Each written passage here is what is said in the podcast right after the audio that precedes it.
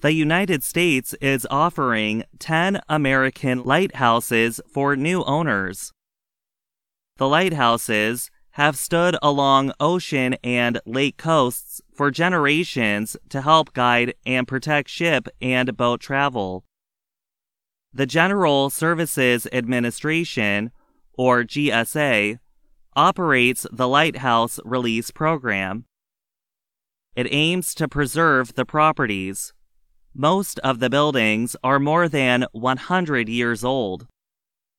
Modern technology, including satellites, means lighthouses are no longer required for navigation, said John Kelly of GSA. And while the Coast Guard often keeps aids to navigation at or near the lighthouses, the structures themselves mostly go unused.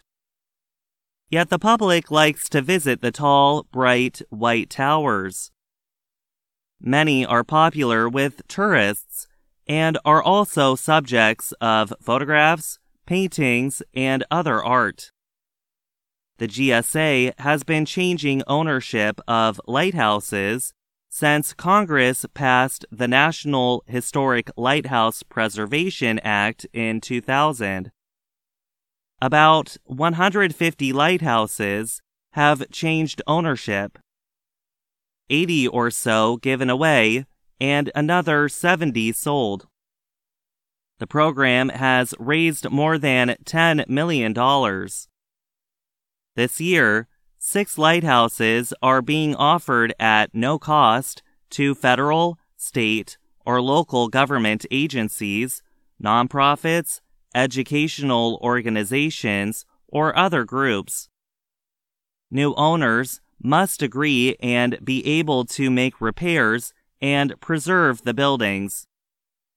They also have to make the lighthouses available to the public for educational, recreational, or cultural purposes.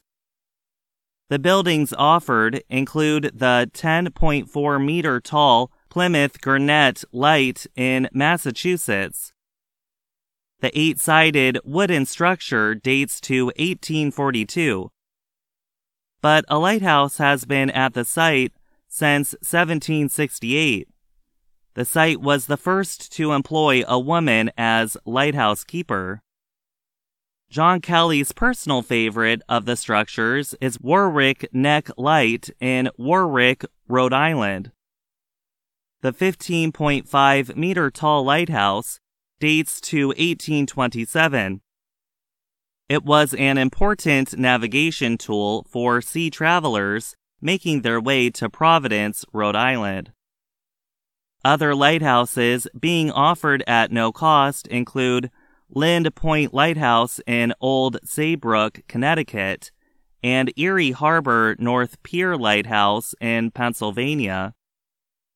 Nonprofits already care for some of the lighthouses. The group can request to continue doing so, Kelly said. If a new owner is not found for a lighthouse, it goes on market to be sold for the highest price offered.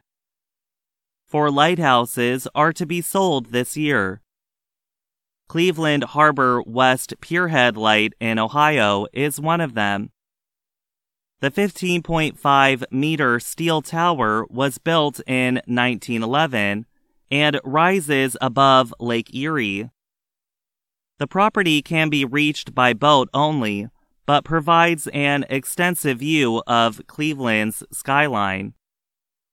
Some lighthouse owners have made the buildings their private homes and enjoy the unusual living situation. The lighthouses all have their own interesting history, Kelly said.